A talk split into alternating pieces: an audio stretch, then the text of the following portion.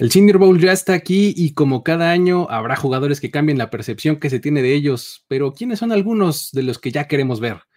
¿Podrán los jugadores que eligieron no participar en la temporada 2020 demostrar lo suficiente para recapturar la atención de los scouts? ¿Qué prospectos de escuelas pequeñas se van a dar a notar durante esta semana? El carrusel de corebacks también sigue girando y girando y en esta ocasión Matthew Stafford es quien podría alterar la situación de más de un par de equipos en el próximo draft.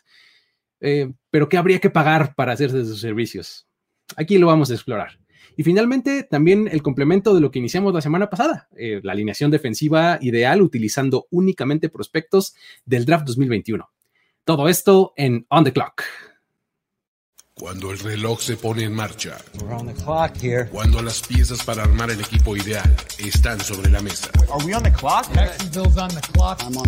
Cuando el mundo entero espera con anticipación la decisión final. Es justo el momento en el que quieres mantener la cabeza fría, la mirada serena y los oídos muy atentos. On the clock. On the clock. primero y diez. Primero y diez. El juego que solo unos pocos privilegiados pueden experimentar. Con Jorge Tinajero. Con Jorge Tinajero. Y Luis Obregón. Y Luis Obregón. On the clock. De primero y diez. Are now on the clock.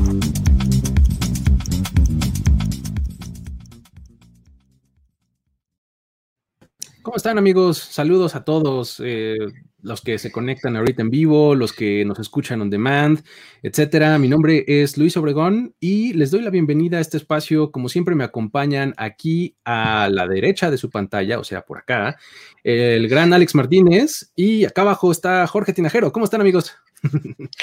¿Qué tal? Bien, ya listos para hablar de, en general el Senior Bowl. Esta semana no tenemos eh, nada de NFL realmente, pero el Senior Bowl creo que lo rellena bastante bien. Entonces, bueno, listos para, hablar de ello y, un poco de jugadores que tal vez no están en el radar ahorita que pueden marcar diferencia en el Senior Bowl. Yo también estoy súper listo para eh, hablar del Senior Bowl, eh, ver qué prospectos nos llaman mucho la atención. Otros temas, como ya lo mencionabas en el intro de este show, así es que quédense, se va a poner bueno. Así es, así es. Eh, va a estar interesante, tenemos ahí buenos temas que discutir.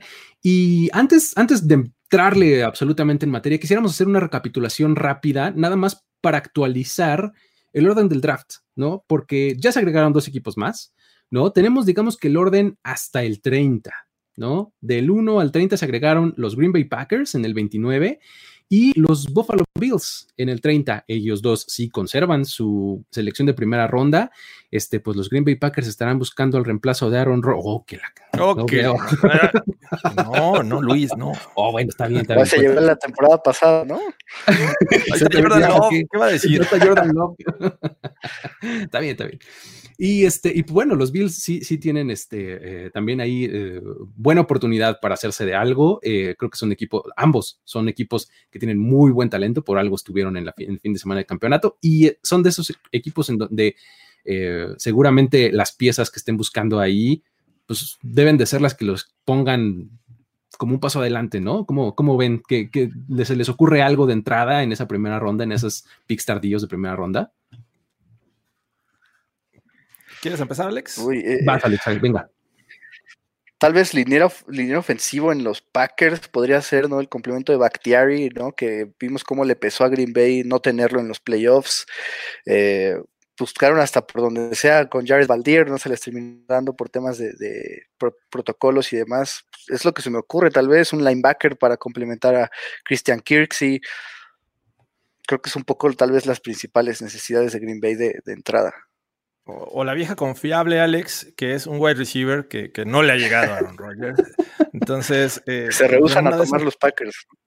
Sí, y, mira, es mucho Davante Adams, pero el resto del cuerpo del receptor es, bien inestable. O sea, te pueden dar, hacer una gran jugada y a la siguiente te hacen un gran drop. Entonces, me parece que les hace falta un wide receiver a, esta, a este equipo, como bien dice, como, bueno, como lo estoy proponiendo. Y creo que también línea ofensiva les vendría bien.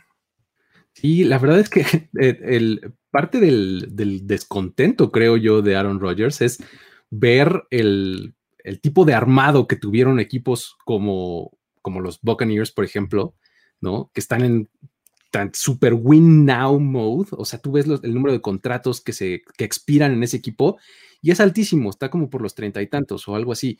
Entonces, eso quiere decir que con agentes libres y con eh, gente que ya está, digamos, en, sus últimas o posibles últimas instancias con el equipo, están buscando ganar ahora, ¿no? Y como que Aaron Rodgers dice, oye, yo quiero un poquito de eso. O sea, no me estoy haciendo más joven, ¿no? Es lo que tienes que apostar, ¿no? Cuando tienes un coreback veterano y Rodgers pues, ya no le queda mucho tiempo en la liga. Dice que quiere jugar igual que este, los años que lleva Tom Brady.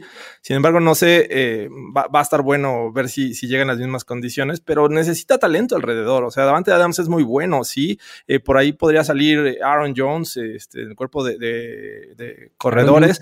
Es uno de los mil. Digo, este, también ya tienen como que el respaldo. Sin embargo, creo que hace falta más. Si vía agencia libre podrían llegar algunos y creo que harían a un Aaron Rodgers feliz y, dejarlo olvidar esos pensamientos de que se quiere salir del equipo. Muy bien, perfecto. Pues vamos entonces ahora sí a entrarle a, los temas que tenemos eh, preparados para el día de hoy. Em, lo más importante esta semana, como ya lo mencionaba Alex al principio, es el Senior Bowl. Esta semana es de juegos de estrellas, ¿no? De Pro Bowl y de Senior Bowl, ¿no? Si me preguntas a mí, están en estratosferas diferentes, ¿no? Claro. el, Pro Bowl lo pueden jugar en la sala de su casa, cada uno de nosotros este año, ¿no? Este, Online. Exactamente, ¿no? No pasa nada. Y este, mientras tanto, el Senior Bowl es probablemente el evento más importante pre-draft este año, ¿no? Dado que no va a haber Scouting Combine y va a haber Pro Days muy limitados, pues el Senior Bowl se convierte en la cosa más importante del proceso rumbo al draft NFL 2021. Eh, um, vamos a ver cómo eh, pues estos prospectos empiezan los entrenamientos desde el día de hoy, ya empezaron, ya incluso hay algunas recapitulaciones ahí, si por ahí si algo, algo cachamos y, viene el caso en los comentarios que hagamos, lo, lo, mencionamos. Este, ya están definidos los rosters, los dos equipos. Este año no fue equipo norte y sur, fue equipo americana y equipo nacional. Curiosamente, los staffs están volteados de las conferencias en donde están. O sea, el equipo nacional le tocó al staff de los Miami Dolphins y el equipo americano le tocó a los Carolina Panthers. O sea, exactamente al revés, ¿no? Así es. ¿No? Entonces, este, lo, interesante de esto es que em, cobra mucha importancia lo que hagan entre hoy, mañana y el jueves, que son los tres entrenamientos que tienen programados, eh, para lucirse frente a los ojos de los scouts, frente a los ojos de los coaches y del staff que, los esté dirigiendo. Y pues bueno, vamos a ver eh, pues cuáles, cuáles son eh, algunos de estos prospectos pues, que ya nos surge ver, ¿no? Porque cada año, como les decía al principio, siempre hay alguien que surge, ¿no? Siempre hay alguien que no tenías en el radar y aquí se va para arriba. Hay un tipo de, este, eh, escuela este, Juan Escutia, casi casi, ¿no? Si estuviera aquí en México, ¿no? que se vuelve segunda ronda. Dejas el paso, Luisiana Tech o cosas así. Algo por el estilo. Y este, siempre, siempre pasan esas cosas, ¿no? ¿Por qué no empezamos, Alex? Aviéntanos un nombre de alguien que te gustaría ver, eh, que quieres que pudiera subir su stock. Justo digo, antes de empezar, por ahí veo algún par de, par de que dicen que, es el Senior Bowl. Rápidamente el Senior Bowl es ah, este eh, partido en donde los jugadores de último año en college football juegan o son invitados por, por el comité de, college football para que estén, pues, para que se presenten como último, pues, literalmente último partido antes de entrar al draft. Entonces, pues es una recopilación de todos estos jugadores de último año que van a estar en, en un mismo partido. Y el primer nombre que me gustaría soltar es el de Benjamin St. Just este defensive back de Minnesota, creo que, digo, es este típico jugador que está eh, enlistado en todos lados como defensive back, porque puede hacértelo de safety o de corner, ¿no? Esa versatilidad que es bastante buena. Tiene muy buen timing, tiene una buena reacción, es bueno en, cobertura de zona, me gusta bastante y, justo el Senior Bowl, eh, justo creo que lo comprobé mucho el año pasado, es el, momento ideal en donde los jugadores empiezan a, elevar su nivel o sí, como a crecer, ¿no? Tal vez Denzel Mims hubiera ido en cuarta, quinta ronda sin Senior Bowl la, temporada pasada, se fue en segunda, ¿no? Por decir un ejemplo así rápido. Entonces, bueno, ese es mi primer nombre, Benjamin St. Just de Minnesota, ¿no? De hecho, compartió la secundaria con Antoine Winfield, que ahora está con los Buccaneers y va a jugar el Super Bowl, ¿no? Exacto. George, ¿tienes alguno por ahí? Sí, claro. Eh, voy a comenzar con un pass rusher eh, de nombre Carlos Basham Jr., eh, que le dicen el Boogie. Lo pueden encontrar también como Boogie Basham. Él es de la Universidad de Wake Forest. Va a estar jugando para el equipo de, la Americana. Y me gusta, me gusta el potencial que tiene este jugador, ¿no? Puede ser tan explosivo y, y enfrentar al liniero ofensivo que tenga enfrente con buenas manos quitárselo, o de esos que de repente flotan eh, eh, engañan al, este, hacen que se confíe el liniero ofensivo y de repente hacen un movimiento tan rápido y penetra que, este, para llegar al coreback. Me gustan mucho sus habilidades y creo que en este Senior Bowl me encantaría ver eh, que explotara esta, estas cualidades que tiene para ver si, puede subir un poquito en su stock. Me, parece buen jugador. A mí me encanta Carlos Basham, me encanta, me encanta el Boogie, el Boogie Basham. Está bien padre ese jugador. Este, yo me voy a quedar, digamos, en ese, en ese mismo tono, en, la línea defensiva, y les voy a aventar el nombre de Tyron Jackson, eh, que es un defensive de Coastal Carolina. Es justamente esta clase de jugador de escuela pequeña, ¿no? O sea que, pues, Coastal Carolina, uno, pues, con trabajos lo he escuchado nombrar, ¿no? ¿Y cómo le haces para ser un jugador de ese tipo de escuela y meterte en estas conversaciones? Pues bueno, con altísima producción, que es su caso, ¿no? En 2019 tuvo 10 sacks. Luego, en 2020 tuvo 8.5 sacks, 4 fumbles forzados y 59 presiones de quarterback. De hecho, esas 59 presiones son el mayor número de toda la nación. O sea, nadie de ningún programa rankeado, no, no, no tuvo más, no hubo más que Taron Jackson. O sea, obviamente tiene mucho que ver la competencia contra la que estuvo este, participando, ¿no? Eso quiere decir que tiene una gran oportunidad ahora en el Senior Bowl de medirse contra los jugadores pues, de mucho mejor nivel, ¿no? Ahora, ¿qué, es lo que tiene ese tipo? Tiene unas manos que parecen tabiques, o sea, cuando golpea el primer, eh, el primer impacto al pecho de los linieros, ves cómo los hombros se les van para atrás y la barbilla se les alza. O sea, esa es el, gran, eh, la gran característica de este jugador, ¿no? Y este, es un tipo que obviamente es un talento bastante, digamos que, eh, raw, ¿no? Bastante crudo, ¿no? No, no, vas a, este, no vas a esperar productividad o titularidad inmediata, pero es alguien a quien puedes moldear y va a estar muy, muy interesante, Taron Jackson. ¿Algún otro, Alex? Venga, échanos un nombre más. Eh, justo aprovechando ahí la imagen, eh, Levi Gusurique, ¿no? Este defensive tackle de Washington, eh, justo normalmente está alineado en el interior de la línea defensiva, pero su velocidad y su tamaño, que tal vez no es tan grande, le permite ser un defensive end de 3-4, también bastante efectivo, y puede, me impresiona justo esta misma velocidad, porque tal vez puede ser un acarreo por fuera, él entrando por, por el interior de la línea y, logra llegar al, corredor, o a veces en, en, pases screen logra llegar al, corredor. Es, un, es muy bueno, ¿no? Me, impresiona sobre todo por la posición en la que juega, lo, lo, dinámico que es. Y pues bueno, es de estos jugadores que tal vez estén en la conversación de los mejores de la línea, del interior de la línea defensiva, pero el Senior Bowl es una pues es un espacio ideal para demostrar qué es lo que tiene. Entonces, por eso me, interesa mucho ver a, a Levi Gusurique el próximo sábado. Está padrísimo ese eh, Levi Gusurique, también me, gusta mucho. Venga, eh, George, ¿tienes algún otro que nos quieras contar? Eh, me gustaría irme con un jugador que me parece que podría aprovechar este Senior Bowl porque pues, obviamente viene de una lesión importante en 2019 en la rodilla, un ACL, y es este safety Hamza Nasiruddin eh, de Florida State que, es un tipo, tú lo ves como safety, es un tipo muy alto. Es raro, es raro ver un, jugador alto en esta posición, pero además es atlético, es físico, eh, puede tanto cubrir pase como eh, jugar en, la caja e incluso blitzear.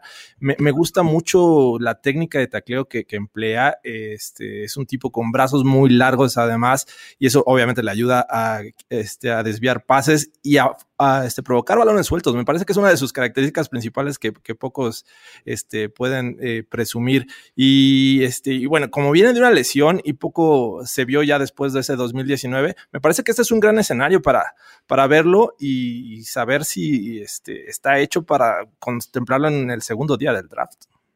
Está, a, mí me gusta mucho lo que hace este. Eh, ¿Cómo se, se, se nombra eso? está, está raro, eh, digo, no, está, está complicado, pero es. Nasirial Dean, exactamente. Es, yo lo veo súper clavado como strong safety, pero está, está padre, o sea, es, eh, hace, hace muy buena labor ahí de, en, ese, en ese rol. Yo les quiero platicar, aprovechando este gráfico, de Kellen Hill, el running back de Mississippi State, hablando de opt-outs, justamente. Ah, ¿no? Este él en 2019 proyectaba para ser top 5, ¿no? De, corredores, ¿no? Este, entraba como top 5 a, la temporada 2020, ¿no? Pero empieza la temporada y solamente después de tres juegos dice, mm, mm, no voy a hacer esto, decide hacer el opt-out y solamente registró 15 acarreos para 58 yardas en esta temporada. Es de ese tipo de corredores, o de ese tipo de jugadores, mejor dicho, que tiene que recapturar la atención de los scouts, ¿no? Porque en 2019 era productivísimo. Tuvo más de 1300 yardas y 10 touchdowns.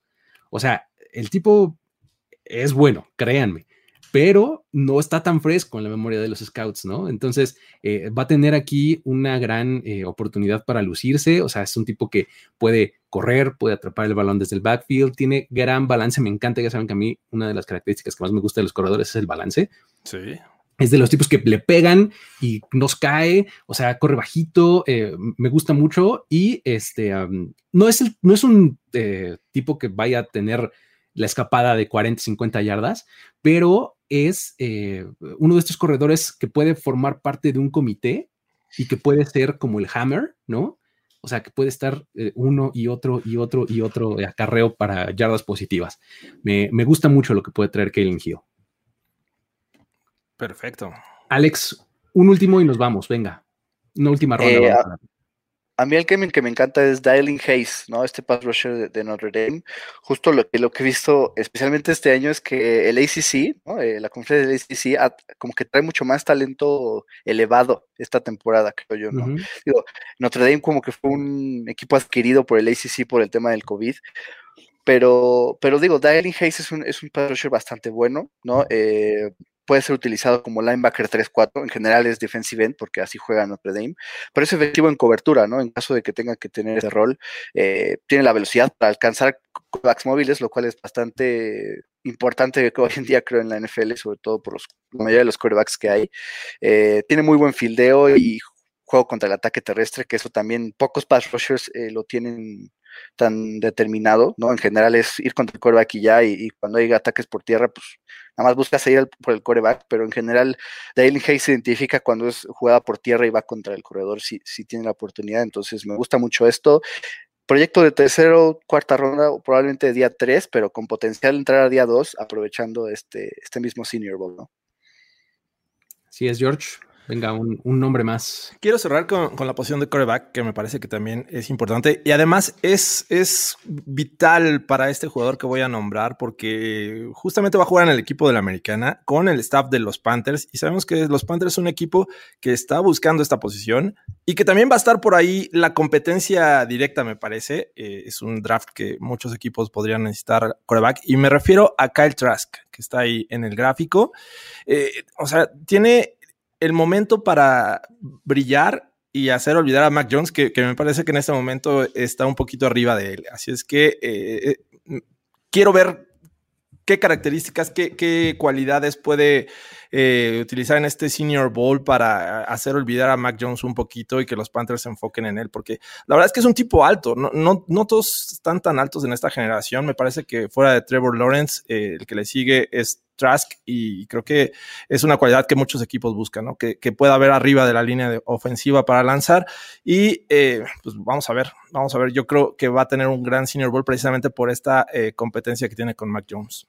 Fíjate que estaba leyendo que, está teniendo un leve problema de lesión eh, y que no está, digamos que de manera limitada, por, lo menos hoy, así estuvo limitado en el entrenamiento, ¿no? Entonces, eso, pues bueno. Sí, eso puede mermar, sí, claro. Exactamente, eso puede algo, algo tener que ver, ¿no? Ahí, este, y por último, yo les voy a decir, déjame escoger uno, pues vamos a quedarnos con los corebacks, ¿qué te parece? Con, a Jamie Newman.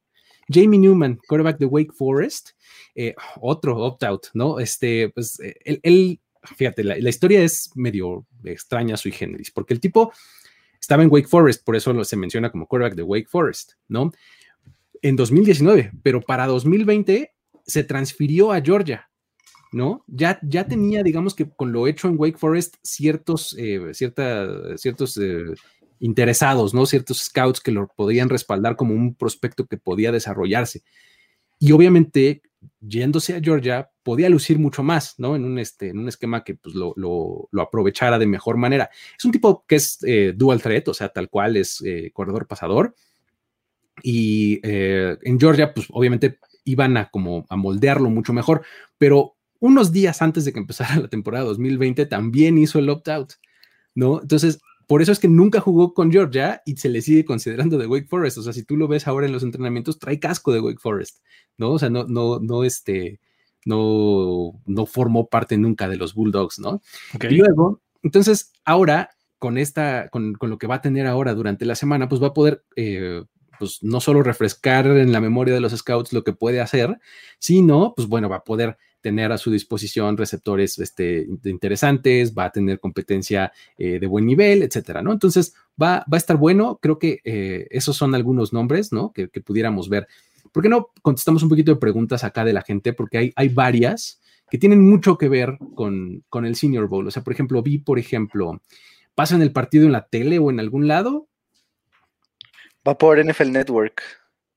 Exactamente. es exclusivo de NFL Network, entonces. Game Pass. Si tienen Game Pass, ahí lo pueden ver. Exactamente. Y eh, um, también durante la semana, o sea, hoy, hoy ya no porque ya pasó, pero mañana y el jueves pueden estar viendo eh, ciertos cortes a, la cobertura de los entrenamientos, ¿no? Para que vean reportes más o menos este, seguido en NFL Network, ¿no? Eh, um, ¿Qué más? Um, mm, mm, mm, había otro por acá que ya no me acuerdo dónde estaba, pero el, el punto era que qué, universidades conformaban cada equipo y demás. Ahí la respuesta este año está mezcladito. ¿No? Normalmente en, otros años sí dividían, esta universidad va a este equipo, esta otra va a este otro. Sin embargo, creo que ahora lo hicieron como más balanceado, ¿no? Por algo se llamaba el norte contra el sur, ¿no? Entonces, había al menos ese criterio para separar a los jugadores. En esta ocasión, pues me parece que va ya mezclado, ¿no? Exactamente. Sí, sí, ahorita ya, eh, digamos, ¿Perdón? Aleatorio totalmente. Sí, exacto. Sí, sí, sí, ya íbamos ahí con, eh, ves a dos, tres jugadores de un equipo de un lado y a otros dos, tres del otro. Entonces, también está mejor, creo yo, porque se balancean más los equipos, ¿no? De repente, el equipo del sur era mucho mejor que el del norte, ¿no? Normalmente, ¿no? Pues, todo el SEC y todo el, este, el, el, Pac-12 y demás, todos quedaban, pues, en el equipo del sur y los, del norte ahí se quedaban ahí medio, medio desamparados, ¿no? Pero bueno, eh, el partido es el sábado, eh, mm, me parece que es a las 2 de la tarde, 2.30, por ahí. a la una y media de México. De México, sí. 2.30 ah, del este. El este. Efectivamente. efectivamente. Muy bien. Eh, mm, pueden checar los rosters en la página del, Senior Bowl, tal cual. O sea, les voy a, les voy a poner aquí. Este Puedo ponerlo en el link si quieres, justo aquí lo tengo. Dale, dale, dale. Si quieres, ponlo, ponlo ahí para que chequen los rosters así puntualmente quién está en cada equipo, quién es de cada este, eh, universidad, etcétera, ¿no? Eh, lo, más, lo más interesante de todo esto es que normalmente los mejores prospectors son underclassmen en cada, en cada año. Cada año los, los mejores son juniors o redshirt junior o algo por el estilo, ¿no? Pero bueno, de todos modos, este año la verdad es que hay muy, muy, muy buen talento en el Senior Bowl, por lo que les decíamos, ¿no? Que es un, este, es un evento eh, que cobró mucha importancia, dado la situación del, Scouting Combine, ¿no? Pero bueno, ¿qué les, qué les parece, amigos? Si eh, vamos a un cortecito y ahorita regresamos para platicar de otros temas. ¿Me ayudas, George? Venga, vamos para allá. ¿Te gusta lo que hacemos en primero y diez? Apóyanos para que sigamos haciéndolo. Todo creador necesita un mecenas y tú puedes ser uno de los nuestros. Entra a patreon.com diagonal primero y diez y dona desde un dólar al mes. Con ello, recibirás beneficios exclusivos y además permitirás que sigamos ofreciendo los mejores contenidos de NFL en español. Why make trillions when we could make billions? Patreon.com diagonal primero y diez. Ya lo saben amigos, ahí pueden apoyarnos, mostrarnos un poquito de amor, más allá de sus amables palabras. Pero bueno, eh, porque esas normalmente vienen amables o no tan amables, ¿no? Pero bueno, ahí están, este, ahí está el link, patreon.com diagonal primero y diez. Y pues bueno, la semana pasada fue de Sean Watson por un rumor pero esta vez el reporte es completamente real sobre la próxima salida de Matthew Stafford de los Lions. Este es otro de esos movimientos, como lo platicábamos la semana pasada, que puede cambiarlo todo absolutamente todo. ¿Cuáles son las, primeras impresiones que, podrían este, impactar este draft, George? aviéntame eh, un, algo. Mira, aquí aprovechando que está Jesús Niebla y este, diciendo, este, diciéndole adiós a Diciendo maldita sea, ¿por qué? Bueno, e, es que sinceramente los Lions están en un punto en el que van a renovar prácticamente todo. Y bueno, la posición de coreback me parece que no va a ser la excepción. Y como siempre, ¿no? Apenas sale la noticia o el rumor y ya estamos viendo a, este, al jugador que está involucrado en estos chismes y diretes, eh, este, con uniforme de todos los equipos prácticamente, ¿no? Y en este caso vemos a, Matt Stafford aquí con, en cuatro ejemplos. Algunos Photoshop mejores que otros, claramente. Se Sí. No, no lo hicimos nosotros, los encontramos ahí en, la red.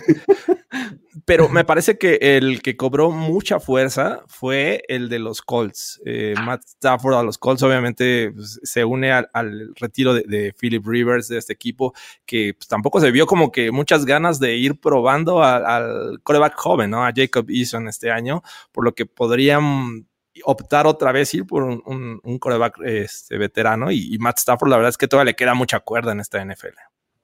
¿Cómo lo ves, Alex? ¿Qué, implicaciones podría tener? Eh, pues creo que de, entrada es Detroit, ¿no? Que, con el pick 7 y con una clase de coreback tan, tan, tan, talentosa, creo que podrían tomar coreback, ¿no? Eh, los mock drafts, nadie ponía a los Lions tomando, tomando esta posición ahora con Stafford probablemente o ante su inminente salida. Pues creo que se convierte en una de las tres principales necesidades de los Lions, ¿no? Eh, a mí me parece que deberían ir por un quarterback en, en, draft y no un veterano en, en, agencia libre. Entonces, pues ahí toma relevancia. Tal vez eh, solo los Jets y los Jaguars antes que ellos, o tal vez Atlanta, podría agarrar quarterback, pero.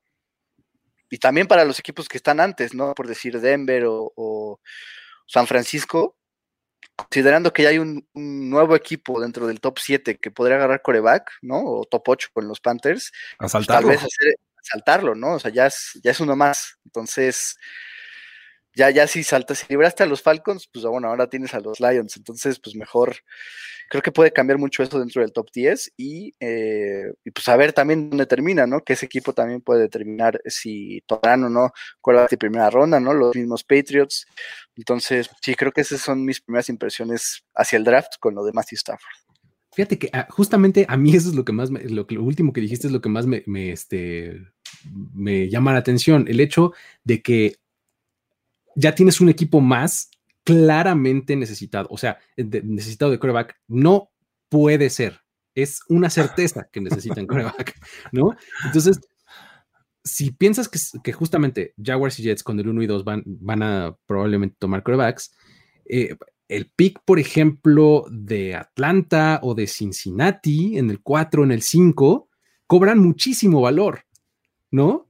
Porque, o sea, te les tienes que adelantar al 7, ¿no? O sea, en una de esas de los Eagles, ¿no? Que es el 6, ¿no? Tienes que brincarlos. Entonces, esos tres equipos, me parece, ¿no? Está, están en una gran oportunidad para decirle a todos los demás que necesiten, vengan, aquí está su tercer mejor coreback. O, ¿no? o sea, el, que, el, que ustedes quieran, pero pues después del 1 y 2, en el orden en el que se vayan, si quieren al tercero, tienes que venir aquí porque si no, los Lions lo van a tomar, ¿no? O sea, esa es como la implicación más clara que veo yo de entrada.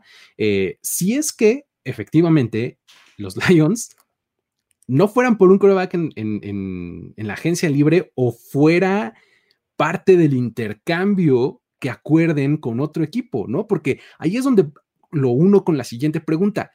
¿Qué hay que dar? ¿Qué hay que darle a Detroit para que te dé a Matthew Stafford? ¿Qué, dirían ustedes así de primera instancia? ¿Cómo lo ven? Empieza, George, si quieres, venga.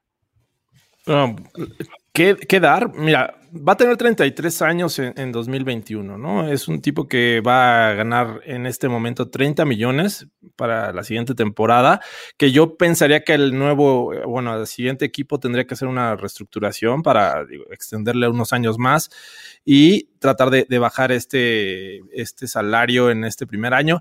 Sin embargo, creo que... Eh, no daría yo más de una segunda ronda, me parece. Creo que una primera ronda es muy alto, que, que al parecer los rumores dicen que es lo que están pidiendo los Lions, pero dudo que haya equipos que le vayan a dar su primera ronda, a menos que sea una primera ronda tardía, ¿no? Y estamos hablando ahí equipos que también podrían considerarlo eh, estando en estas posiciones. Y uno ahí que llama mucho la atención, yo entiendo que Ben Roethlisberger dijo que va a regresar, pero les va a salir muy caro a los Steelers, 40 millones este año. Imagínate eh, Matt Stafford en los Steelers dando su, su pick número 24. Ya vimos que, que dieron una primera ronda por Mika Fitzpatrick. Si ellos consideran que que es su hombre, pues podría ser eso. Pero yo, yo sinceramente no daría más de una primera ronda. Creo que una segunda está bien o alguna combinación de, segundas o terceras rondas, incluyendo algún jugador. Entonces ese sería el precio para mí. Está interesante porque si te, si lo que te puede dar parámetros es la historia, pues te puedes remontar a un montón de, intercambios de, de, quarterback titular, ¿no? O sea, desde Drew Bledsoe, ¿no? Cuando se fue de este a, a, Buffalo por una primera ronda, tal cual, ¿no? Puedes hablar de Brett Favre, ¿no? Cuando se fue a los Jets por una condicional, ¿no? Puedes hablar de Jay Cutler, que se fue por una quinta, imagínate, ¿no? Este, no sé, por ejemplo, Carson Palmer. Carson Palmer se fue por una primera y segunda. ¿No? De los, de los Bengals a los Raiders, pero bueno, ya sabemos que los Raiders en aquel entonces este, no tenían los mejores movimientos en, el front office, ¿no? Este, Sam Bradford, por ejemplo, en 2016, ¿no? O sea, fueron también por una primera ronda y una cuarta, ¿no? O sea, los precios varían muchísimo, ¿no? Ahora, eso estoy hablando únicamente de corebacks. Piensa que hace poquitito, Jamal Adams, Alex, ¿por qué se fue a los, a los Seahawks? O sea, ¿qué pagaron los hijos por, por Jamal Adams? ¿No? Dos de primera ronda, una de tercera de este año, o sea. Imagínate el precio tan estratosféricamente alto por un safety.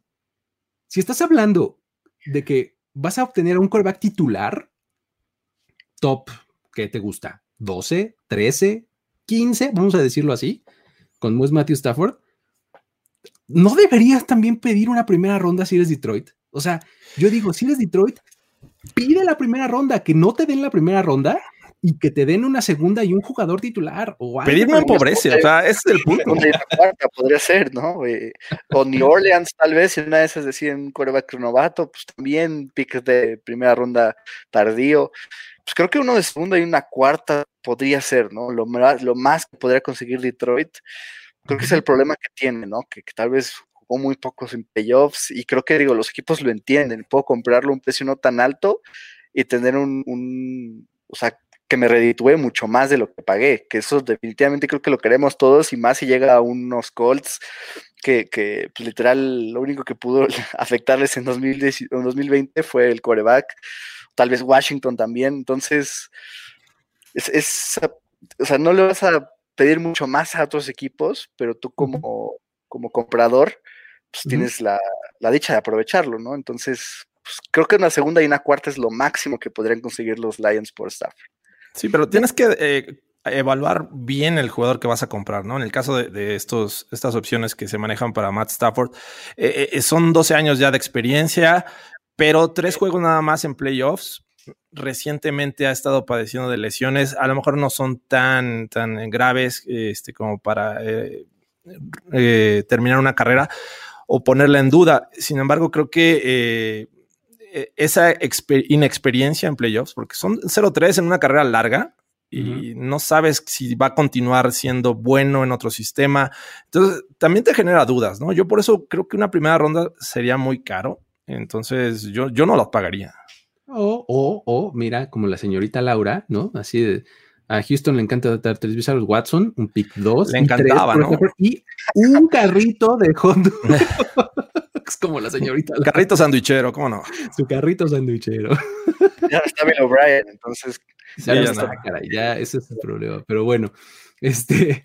Eh, um, algo les iba a decir y, perdí el, tren del pensamiento con, el, con, los, hot dogs porque me hizo recordar tal cual. quería meter el tema de, este, apuestas porque obviamente ya hay apuestas y a ver, venga, venga, dale. equipos favoritos a donde pueda ir Matt Stafford. Y el primero son los Colts. Eh, es el equipo favorito y después le siguen los Pats, los, los Patriots. Eh, ¿Los Patriots te caen en, en, Es el segundo equipo, sí, exacto. Órale. Fíjate que yo hubiera pensado en Washington como, un, como el segundo favorito. No, Washington está más abajo porque después de los Pats siguen los Niners. Le meten aquí a los Dolphins como, como la cuarta opción. Ok. La quinta pues, se mantienen los Lions, aquí también está incluido. Después los Panthers y ya por fin llegan los Washington Football Team. Fíjate, es que sabes que. que se va a los a Washington. Pues sí, yo le veo valor. Digo, yo, yo saben que ustedes, que ustedes que yo no soy nada apostador, pero yo le veo muchísimo valor a Washington. ¿Por qué?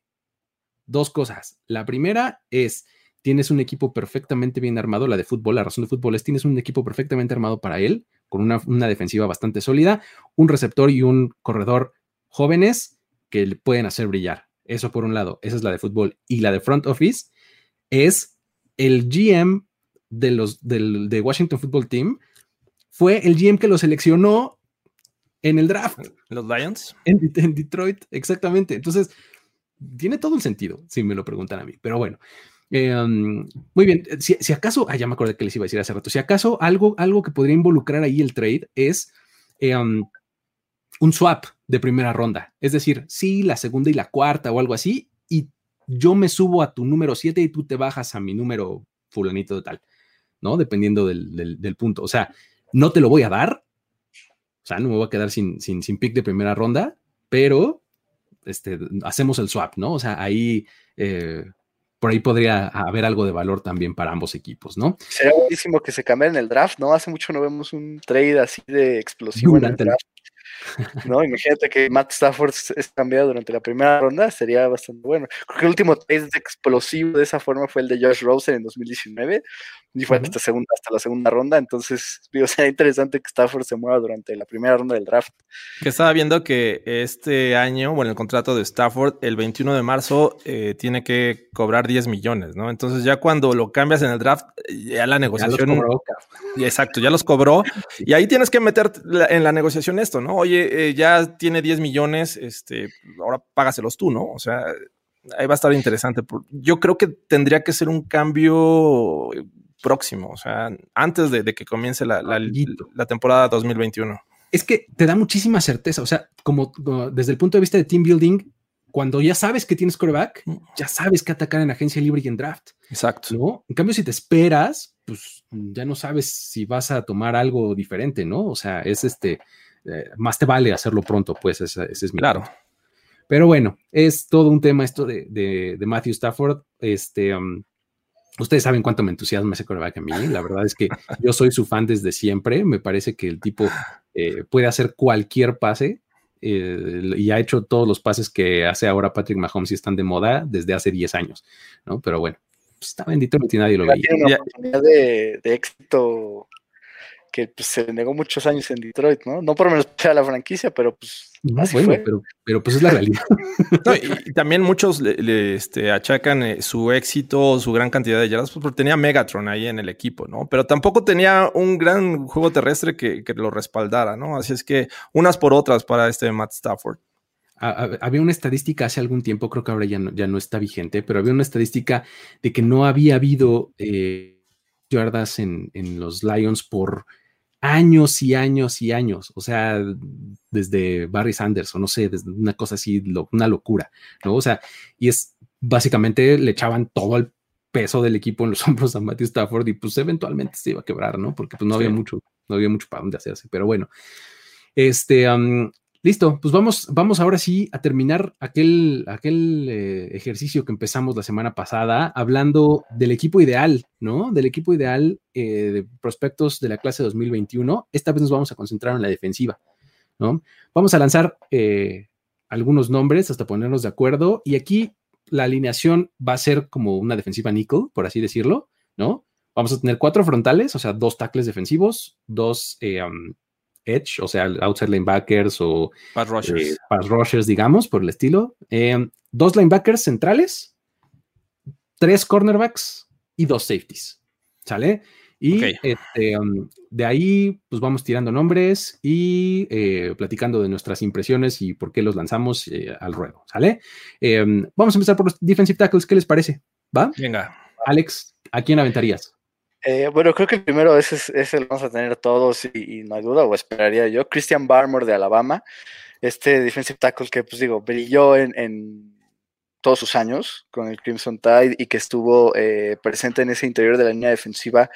Eh, vimos a Darren Payne irse en primera ronda y creo que, eh, digo, hace unos años y creo que Christian Barmore es el, es el más parecido en ese sentido de, la defensiva en el interior de, Alabama y pues bueno, Christian Barmore es, un talento muy bueno, tal vez no como un Derrick Brown, que era el mejor línea defensivo interior de la, del draft del año pasado, pero sí un top 15 para seleccionar, yo me atrevería a decir, entonces pues bueno, Christian Barmore es el, es el primero. No tengo ni media objeción. ¿Cómo lo ves tú? Washington tampoco tendría objeción. O sea, les encanta. Y creo que ya se está volviendo tradición tener buenos tackles defensivos de Alabama, ¿no? Entonces. Exacto. Estoy totalmente de acuerdo, Alex. ¿A quién, a quién pondrías para complementarlo? Eh, otro tackle defensivo. Yo pondría a Jay Philly de USC. Me parece un tackle defensivo que sabe usar las manos. Me encanta que, parece que está enganchado con el tackle ofensivo, pero tiene técnica para quitárselo, hacer el, el, ¿cómo le llaman? El swimming. El swim move, ¿no? El swim move, exacto. Y este, y, la verdad es que es bastante fuerte y sabe presionar por el centro de la línea. Así es que me quedo con, con tu feeling. Fíjate que ese, esa pareja está además bien padre de combinar porque Barmore lo, ves más en el centro, más como entre técnica 1 y técnica 3, más por, por adentro, digamos, de, alineado desde enfrente del centro hasta el hombro del, guard, digamos. Ajá. Y Tufel es más técnica 3 o 5, es un poquito más afuera. Más externo, sí. Exactamente, me, por el gusta externo del guard. ¿no? Como tackle defensivo para 4-3. Exactamente, exactamente, ¿no? y, tienen características bien complementarias y, padres, ¿no? Este, por aventar otros nombres, creo que estoy de acuerdo con ambos, por, por, mencionar ahí algunos otros y para que pues eh, la gente ahí tenga más opciones y, más, este, más nombres que revisar. A mí me encanta Levi Ongunsereke, que mencionabas, Alex, hace un momento de Washington, en cualquier momento lo ponía a pelear con alguno de ellos. Bueno, con Christian Barrymore es un poco diferente, pero lo pondría este, a ese grado. Y también a, a Tomiko Toagai de, Togiai, de, de Ohio State, ¿no? Esos dos, pues digamos que podrían ahí este, complementar ahí una terna interesante, pero vámonos a quedar con esos dos, ¿no? ¿Qué les parece? Venga. Vamos con los extremos. Eh, ¿qué, qué, me vas a aventar, George? ¿A Gregory Rousseau, que está en tu top 10? Fíjate que, eh, digo, creo que podría ser, pero no. Por darle variedad, este, voy a escoger a otro. Venga. Aunque creo que eh, uno creo que ya, ya está cantadísimo, este, pero me voy a ir con el que mi, mi segunda opción para que sea divertido este, venga, venga. esta selección. Voy con Joseph Osai de, la Universidad de Texas. Huken, muchachos, eh, es, es, un tipo que tiene buenas cualidades, buena técnica, es, es, bastante fuerte y tiene esa aceleración final para llegar hacia el, el, objetivo, ya sea el coreback o el running back, me parece bastante bueno. Así es que podría estar compitiendo con Greg Rousseau, que, que lo mencioné en la primera edición de este año. Alex, ¿cómo lo ves? Bueno, ¿Y aventarías otro? Digo, ya, justo uno de ellos para mí era, Gregory Rousseau, pues creo que el otro, pues voy a soltar ya el, obvio, ¿no? Kawiti Pay de Michigan, eh, para mí es un, top 10, un talento top 10 definitivamente, el mejor pass rusher de esta clase, eh, puede hacerlo todo, ¿no? Eh, vimos como Rashan Gary era explosivo en 2019 y se fue en pick 12 o 13, no me acuerdo bien, con los Packers, creo que Kawiti Pay es mucho mejor, ¿no? Eh, te ofrece velocidad, te ofrece eh, la capacidad de llegar por fuera o llegar por adentro, ¿no? Pero estando o, siendo alineado desde los extremos de la línea defensiva. Eh, defensive end de 4-3, outside linebacker de 3-4, entonces Gravity Pay probablemente es el mejor defensivo, me atrevo a decir, junto con uno de los linebackers de, esta clase, de la clase de este año del draft. ¡Boom! Eh, luego, luego platicamos de esas, porque tengo, tengo, algunos, pero la verdad es que sí, o sea, eh, a mí Cutie Pie me, parece que es sí el mejor pass rusher de esta clase. Este, ¿y qué les parece si dejamos fuera entonces a Gregory porque, digo, yo sé que no lo quieren, muchachos, pero voy a dar una sorpresa. Y de verdad es mi segunda opción. Eh, el problema es que no estuvo en 2020, no tuvo el opt Eso. Mira, va a ser un factor, sí. Varias cosas. Esta es una, ¿no? Que, que, no jugó en 2020 y está como lejos de la memoria de, de, los scouts y demás, ¿no? Lo segundo es, no sabes cómo apesta el tipo a Taco Charlton. Ahí está el problema, Luis. se, me hace parecidísimo a Taco Charlton. Ahí está el trauma, ya lo encontramos. se me hace de verdad un tipo muy similar, o sea, hasta muy largo de extremidades, etcétera, muy, o sea, es muy alto. Eh, un este, los scouts y, en esa comunidad le dicen a ball of clay, ¿no? O sea, una, una masa muy moldeable. Tiene upside muchísimo, sí, pero lo que vas a tener que tenerle un poco de paciencia, ¿no? Entonces, este, está bien Gregory Rousseau si lo tomas pues, en la segunda mitad, en, digamos que en el último tercio del draft, va, ¿no? Pero como para tomarlo muy arriba, la verdad es que yo no me aventaba, ¿no? Este, eh, yo, yo aventaría, bueno, yo tenía a, este, a Kitty Pie, a Joseph eh, Osai, que ya mencionabas de Texas, y a Carlos Basham, justamente que mencionaste hace rato entre los que queremos ver en el Senior Bowl, ¿no? Este, um, esos serían los tres que, yo pondría, pero pues bueno, creo que estamos de acuerdo, por lo menos en Cutie Pie. ¿Y, a quién dejamos de segundo? ¿A quién, quién les late? Pues tal vez pues Joseph Osai.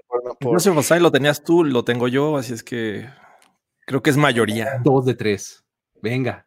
Qué, padre es Joseph Osai. Es, es también de estos linebackers Titans para Ravens. Me encantaría en este tipo de defensivas. Exactamente, es para ese tipo, exactamente e, ese fit, ¿no? O sea, que sí, sí, es, es buen pass rusher, pero sin ningún problema cubre el flat, ah, sin ningún problema se bota a, la zona, digamos que a la, zona de los linebackers a cubrir ahí. Zone. Es, muy bueno para blitz zone, me parece. Cosa que tiene Gregory Rosso, ahí sí te doy el. Ah, es versátil, o sea, sí, sin duda.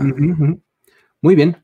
Perfecto. Entonces, eh, ahí tenemos a esos, a esos dos. Luego, vámonos con los linebackers centrales. Este, a ver.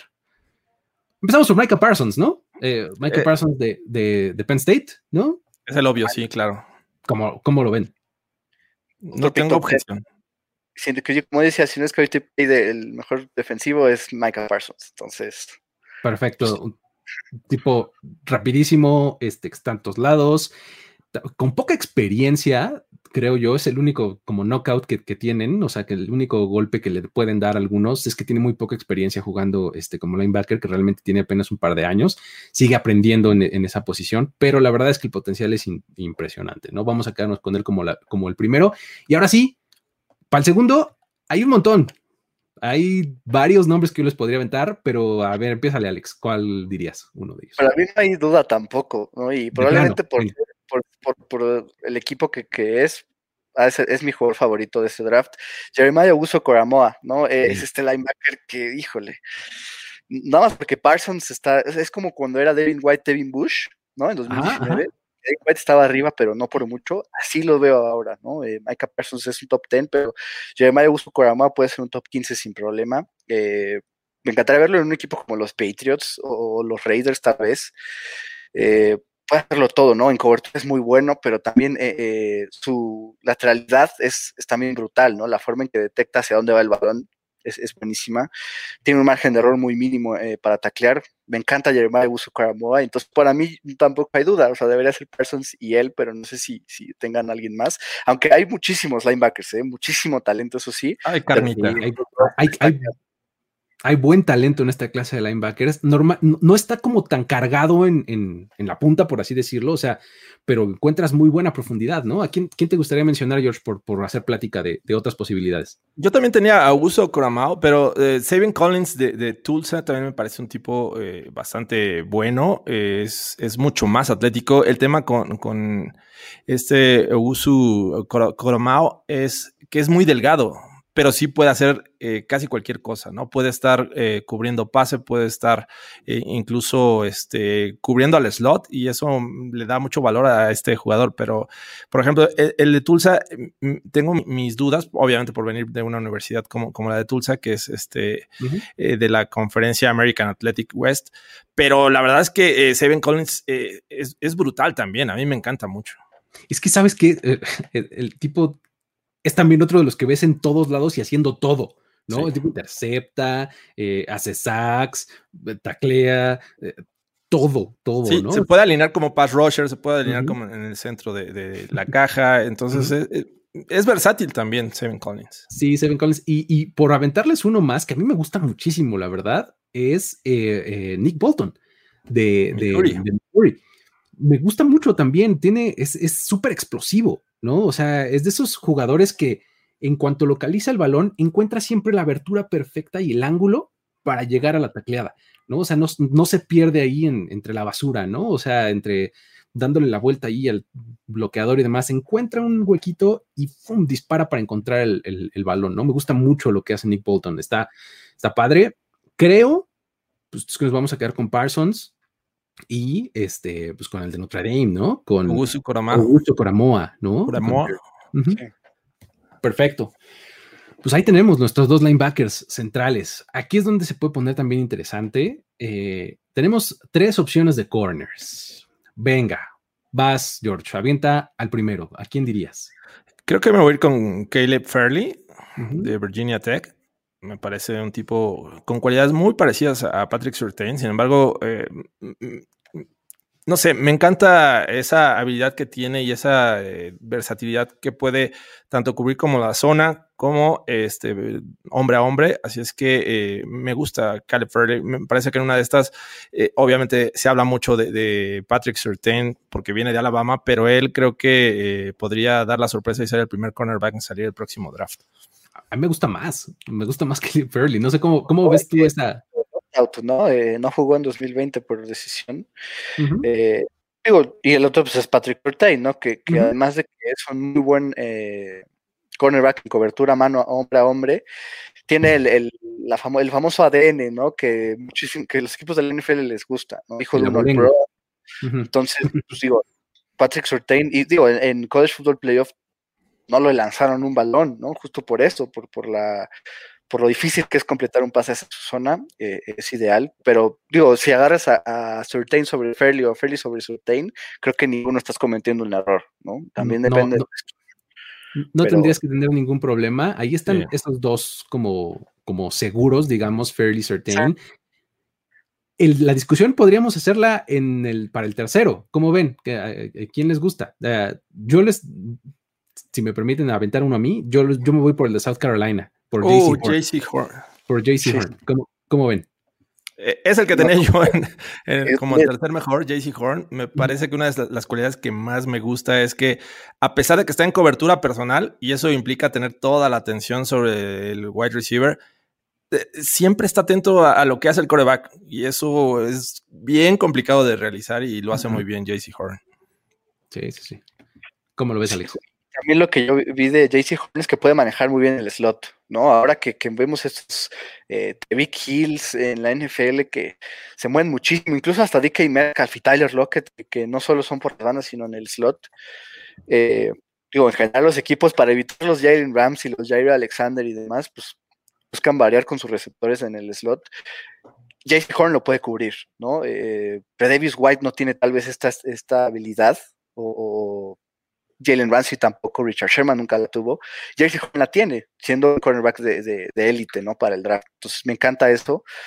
Y digo, muchos equipos también resaltan eh, los famosos tapes contra un equipo. Su tape contra Auburn es espectacular, ese partido lo hizo de todo. Entonces, si pueden darse una vuelta a ver ese juego, es brutal. Pero sí, JC Horn es, pues, creo que es el cornerback 3, yo, ¿no? Ya clavado de, de los tres. Sí, Absolutamente. Me, que me, parece que, que, esa cualidad que mencionas de, ser bueno en el slot también le ayuda mucho porque lo pueden poner tan cerca a la línea de golpeo y desde ahí blitzear y a pesar de que lo ves eh, bajito, delgadito, es capaz de, quitárselo con aceleración y quitarse al, al liniero ofensivo o al fullback o al running back sin ningún problema. Entonces es bastante bueno. De Smith de los Chiefs, ¿no? Que ha tenido un poco ese rol.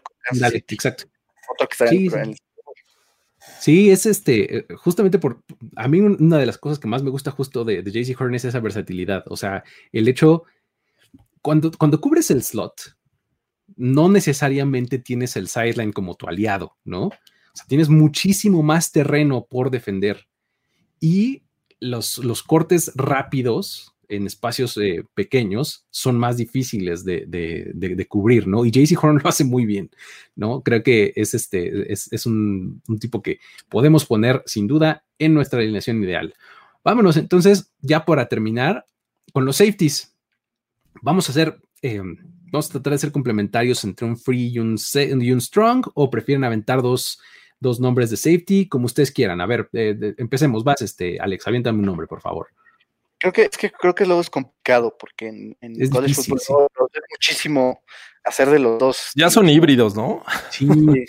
y además, el, el, free safety en college football, dijo, está como en peligro de extinción, ¿no? O sea, prácticamente no hay. O sea, o, o, el tipo es un fielder, casi casi, ¿no? Así está 25 yardas más lejos del balón, o pues están este, todo el tiempo rotando, ¿no? O sea, es, bien difícil. Pero bueno, a ver, aventemos dos, ¿no? Cada vez más la, transición de safety a linebacker, ¿no? Por decir Jeremy Chin, que así hizo con Panthers, cada vez es un poco más común. Pero mi primer nombre creo que es mi safety favorito, es Trevon Murray de TCU. ¿no? Este safety tan rápido y tan capaz de llegar a la línea de scrimmage, pero que también es muy bueno en cobertura de zona y en cobertura de, hombre a hombre. Me gusta mucho la, velocidad que tiene, la capacidad de reacción. Eh, entonces, pues bueno, Trevon Murray tiene, tal vez no la producción, pero no es necesario. Entonces, eh, encaja muy bien en, el estilo de los safeties que hay en la liga hoy. Creo que sería un free safety en la NFL. Entonces, bueno, yo me iría con Trevon Murray como en primera elección. Perfecto, no tengo, no tengo eh, objeción, ¿eh? O sea, si no, si no es el 1, este, no, no le vería problema si es el 2 o algo así. O sea, ¿cómo lo ves, George? Eh, sin duda, Merrick es, ese safety híbrido, ¿no? Te puede cubrir tanto eh, atrás en, pases profundos como también ser un linebacker más. incluso eh, reaccionar tan rápido que puede llegar a taclear detrás de la línea de golpeo, ¿no? Gracias a, esa reacción y velocidad que, le pone. Es bastante bueno. O sea, incluso en cobertura, yo no tengo ningún problema. Era, era mi opción número uno. Exactamente. Para, para segunda opción, George, ¿tienes alguien? ¿Quién, quién te gustaría aventar? Sí, me parece que eh, este que voy a aventar, este nombre, es buen complemento para Trevor Marek y creo que voy con Javon Holland de Oregon. De Oregon, exacto. Es un tipo que en cobertura también es muy bueno.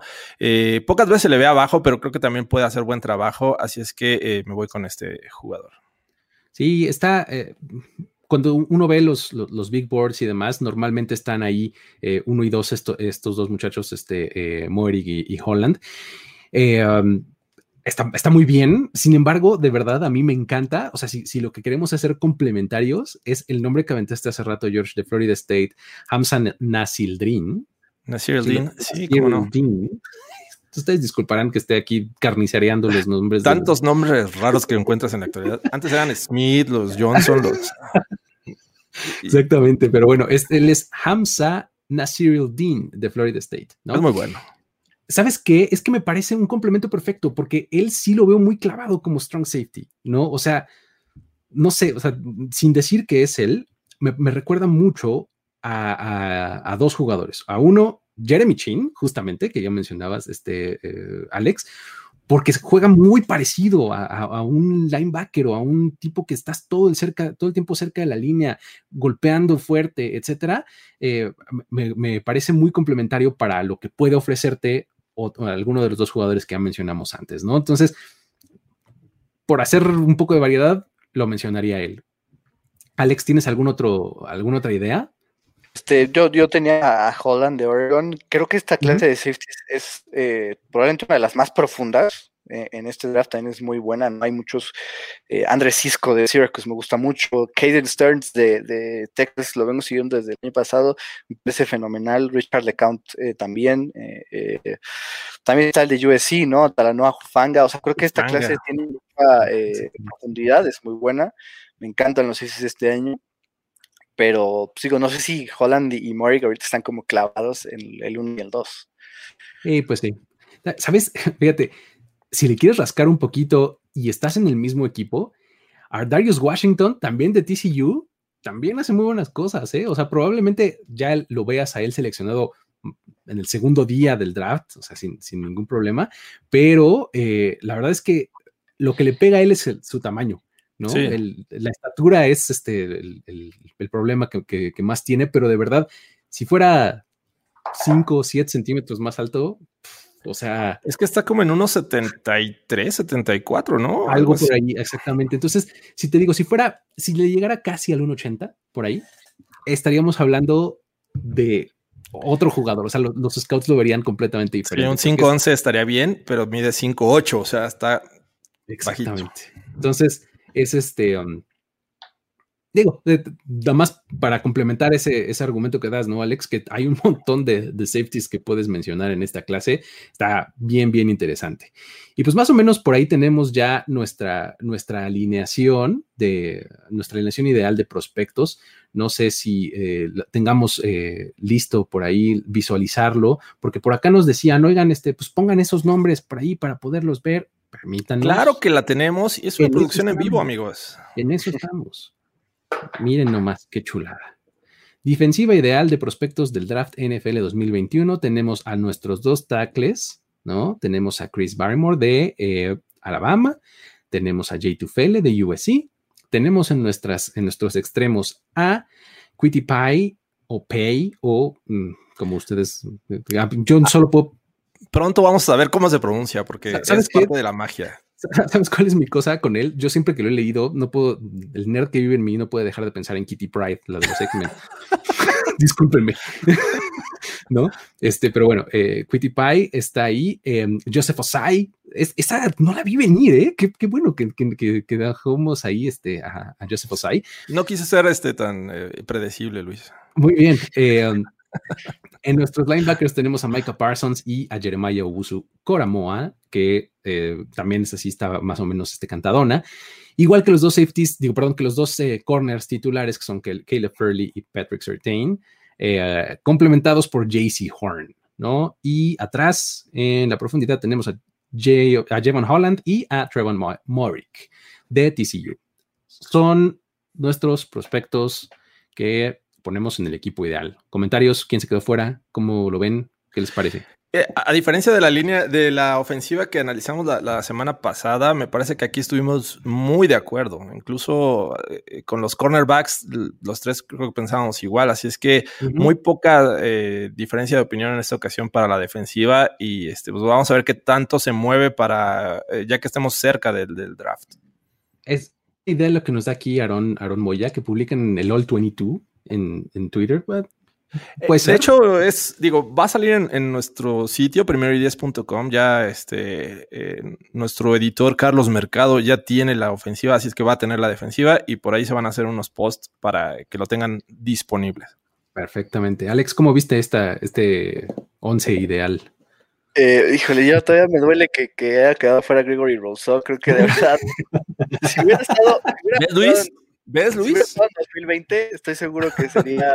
ah, sí, seguro. mucho más. Eh, eh, tal vez igual su poca cobertura eh, pues no le ayuda, pero es, es brutal llegando al coreback. Entonces, pues a mí me encanta. Sigo diciendo que es de primera ronda. Ojalá no nos pase con Ille Peneza, que se nos fue hasta la finales de la segunda en el año pasado, pero, pero pues sí, es nada más lo único que diría con esto. Perdónenme por odiarlo, muchachos. Es que no, ni no lo odio, de verdad. No está con Charlton, Luis. es mucho mejor. no, puedo dejar de pensar en eso, discúlpenme. Pero bueno, este, muy bien. Eh, um, vamos entonces a, cerrar eh, este, este programa. No sé si quieran, les haya gustado algún comentario que hayan visto por acá. Lo dejamos ya por ahí. Llevamos un poquito más de una hora ya. Este, no sé, algún comentario final para, para cerrar. Deja los traumas, Luis. Discúlpenme, perdón.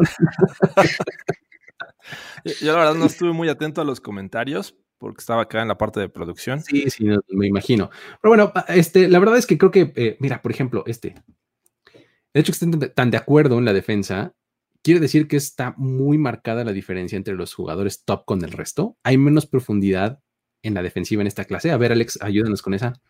No, creo que nada más el hecho de que los principales por posición son, son demasiado buenos, ¿no? Pero eh, los que están abajo hasta duele, ¿no? Hasta duele no poner a unos porque dices, ¿Sí? híjole, no pueden estar encima de, los linebackers, ¿no? Chasurat, que también se nos fue decirlo, eh, es que para mí son, son tan clavados Micah Parsons y Yamai Uso pero le mencionamos también varios nombres ahí, los corners creo que también, los safeties como dijimos, o sea, creo que no es tanto por porque no haya profundidad, sino más bien por el talento individual de, los tops de cada posición.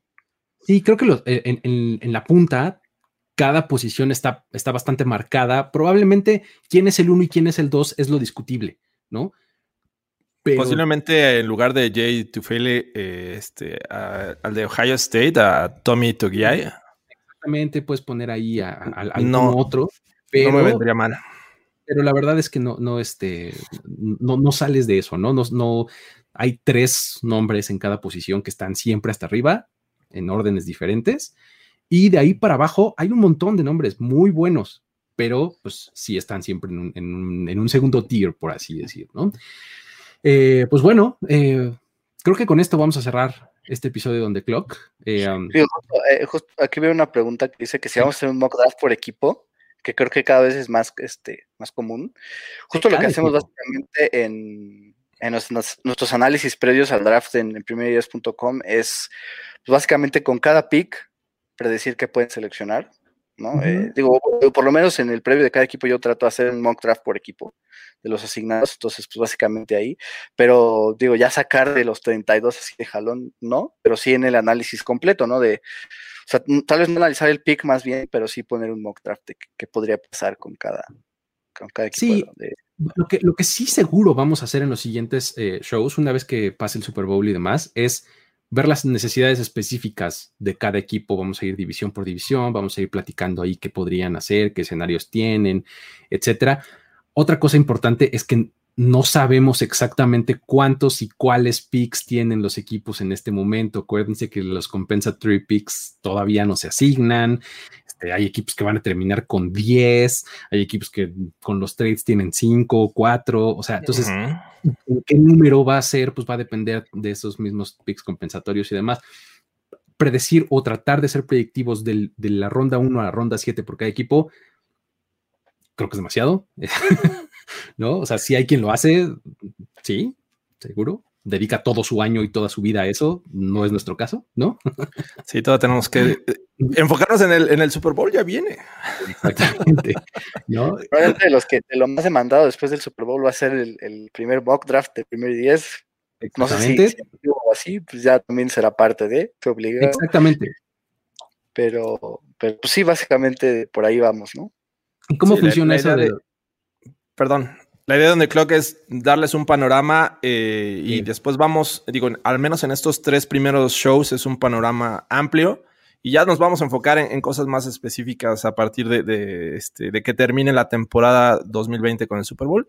Y esperen sorpresas, o sea, la verdad es que queremos hacer un gran producto en On The Clock y espero que les guste. Exactamente. Nada más rápido para cómo funciona eso de los, de los compensatorios. Es una fórmula extraña eh, en la que los equipos obtienen una selección de draft con base en lo que perdiste vía agencia, libre, en la temporada pasada. Hay una correlación entre el jugador que perdiste, el desempeño que tuvo la, eh, siguiente temporada. para que en la siguiente te toque pick compensatorio. Ajá. O sea, tú perdiste a alguien en, el off-season de 2018. En el, en el 2019. Perdón, en, el 2019 perdiste a alguien. En el draft 2021 es cuando vas a tener su compensatoria. Sí. más o menos así es como funciona. Pero Va de la, tercera a la séptima, ¿no? exactamente. Lo más alto que te pueden dar es una, una, tercera ronda si le pagaron muy bien al jugador, si además tuvo muy buen desempeño, etcétera. Va subiendo hasta la tercera ronda y de ahí hasta la séptima. Los Jets van a tener 70 picks, yo creo, en el draft pues, bueno, buena falta les hacen, nada más este, hay que saber ocuparlos, ¿no? Porque no, es, no es todo tener picks, sino hay que saber ocuparlos, pero bueno. Así está la cosa, amigos. Muchas gracias por haber estado por acá platicando y gracias a todos los que conectaron, gracias a todos los que descargan esto y lo escuchan on demand. Eh, denle eh, like a este video, suscríbanse si todavía no están suscritos a este canal. Dejen reseñas ahí en, las, eh, en las plataformas de podcasting que ustedes este, utilicen. Si usan Apple Podcast, por ejemplo, échenle estrellitas, este, una reseñita ahí, lo que sea, porque pues, eso ayuda mucho a el desempeño y facilita que otros también encuentren este contenido. ¿Sale? Um, pues nada más. Muchas, muchas gracias a todos y hasta la próxima. Esto fue On the Clock. El tiempo expiró. Tu decisión es definitiva. Pero siempre habrá una nueva oportunidad de armar un equipo ideal en On the Clock. On the Clock. De primero y de primero y diez. Con Luis Obregón. Con Luis Obregón. Y Jorge Tinajero. Y Jorge Tinajero. Voz en off. Antonio Semper. Antonio Semper. Una producción de finísimos podcasts para primero y diez. On the clock.